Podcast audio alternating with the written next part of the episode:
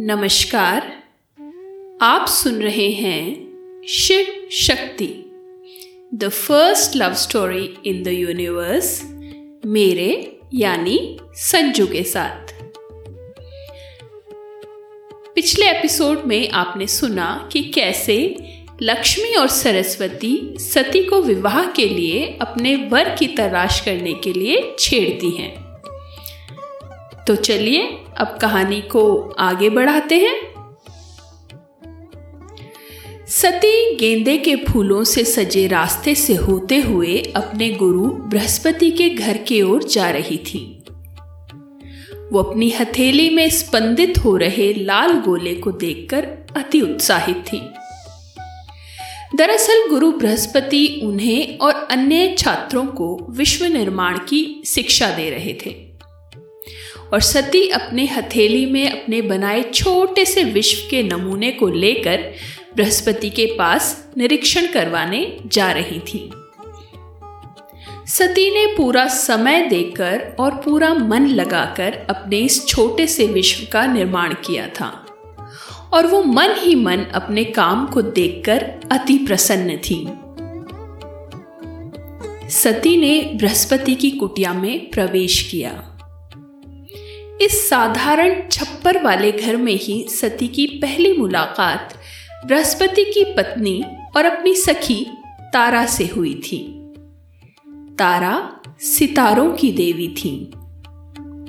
सती आमतौर पर तो अकेले घूमना ही पसंद करती थी, लेकिन तारा उन कुछ लोगों में से थी जिनका साथ उन्हें अच्छा लगता था। चूँकि तारा उनके गुरु की पत्नी थी, इसलिए सम्मान स्वरूप सती ने उनके सामने साष्टांग प्रणाम किया। और तारा ने उन्हें बड़े प्रेम से उठाया और अपने आलिंगन में भर लिया। तारा उज्जवल और दीप्तिमान थी। उनकी आँखों का सफ़ेद भाग तारों की रोशनी की तरह चमक रहा था। और उनकी त्वचा हल्की नीली चमक के साथ शाम की तरह सांवली थी। सभी जानते थे कि बृहस्पति के साथ उनका विवाह असहज था। यह बात स्वयं सती ने भी अनुभव की थी। तारा बृहस्पति की उपस्थिति में चुपचाप और बेचैन रहती थी। दोनों के व्यवहार में हालाँकि कोई समानता नहीं थी, लेकिन बृहस्पति तारा को अपने से बांधे हुए रखे थे। देवों के गुरु होने के कारण बृहस्पति का स्वर्गलोक में मुख्य स्थान था। किंतु बृहस्पति को जो कुछ भी करना होता, उसके लिए उन्हें तारा की आवश्यकता थी। लेकिन तारा को प्रसन्न रखने का वो कोई प्रयास नहीं करते थे। यही नहीं, वो स्वयं भी अन्य अप्सराओं के साथ संबंध बनाते, जिससे तारा का हृदय आहत होता। अपने विवाहित जीवन से असंतुष्ट तारा जब पहली बार चंद्रदेव से मिली, तभी दोनों में प्रेम के बीज अंकुरित हो गए। दोनों एक दूसरे से इतने गहरे प्रेम में पड़े कि तारा बृहस्पति को छोड़ चंद्रदेव के साथ उनके लोक चली गई। बृहस्पति इस बात से बेहद क्रोधित हुए, जो कि स्वाभाविक भी था, क्योंकि इस तरह तारा के जाने से न केवल उनकी प्रतिष्ठा कम हुई, बल्कि उनके हाथ से देवलोक में उनके स्थान जाने की चिंता भी थी। उन्होंने इंद्र को बुलाया और कहा, मुझे मेरी पत्नी वापस चाहिए। आपको उसे लाना होगा। अन्यथा मैं आपका कोई अनुष्ठान नहीं करूँगा। इंद्र ने हस्तक्षेप किया और तारा को वापस आने के लिए विवश किया। यह पहली बार था कि किसी को एक निश्चित पारिवारिक ढांचे में बंधे रहने के लिए विवश किया गया था। जब इंद्र ने कहा, तुम्हें वापस आना होगा तारा तो तारा ने उत्तर दिया, नहीं, मैं चंद्रदेव से प्रेम करती हूँ तो बृहस्पति के साथ कैसे जीवन व्यतीत कर सकती हूँ?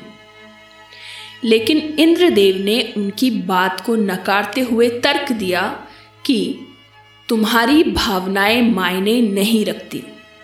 बृहस्पति के साथ रहना ही तुम्हारा धर्म है। क्योंकि जब तक तुम उनके साथ नहीं रहोगी, मेरे अनुष्ठान और यज्ञ नहीं हो पाएँगे। इसलिए तुम्हें वापस चलना ही होगा। और इस तरह चंद्र के साथ कुछ दिव्य युद्ध करने के बाद बृहस्पति और इंद्र तारा को स्वर्ग में अपने घर वापस खींच लाए। तारा वापस आ तो गई थी, लेकिन तारा पहले से ही चंद्र के बेटे से गर्भवती थी। और तारा और चंद्रदेव के पुत्र बुद्ध काफ़ी कमज़ोर पैदा हुए थे। वह हमेशा इस बात को लेकर असमंजस में रहते कि उनका पिता कौन है। इस प्रकरण से सती को यह सीख मिली थी कि स्वयं देवता भी दुख और पीड़ा से नहीं बच सकते। और केवल विधाओं में निपुण होने से आप ज्ञानी नहीं बन जाते। बृहस्पति इतने तो विद्वान थे कि वो देवों के गुरु बन सकते थे। लेकिन इतने ज्ञानी नहीं कि वो यह जान सके कि उन्हें अपना विवाह कैसे संभालना है या कब अपनी संगिनी को इस बंधन से स्वतंत्र कर देना है। क्योंकि सब देख सकते थे कि तारा उनके लिए बनी ही नहीं थी। अगले एपिसोड में जानेंगे कि सती को और क्या क्या सीखने को मिलता है अपने गुरु बृहस्पति से।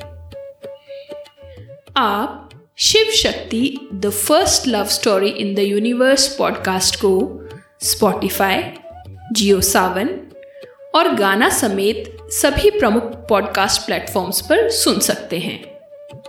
और आशा है आप इसे फॉलो और सब्सक्राइब ज़रूर करेंगे। मेरे साथ बने रहने के लिए धन्यवाद। मिलते हैं अगले एपिसोड में।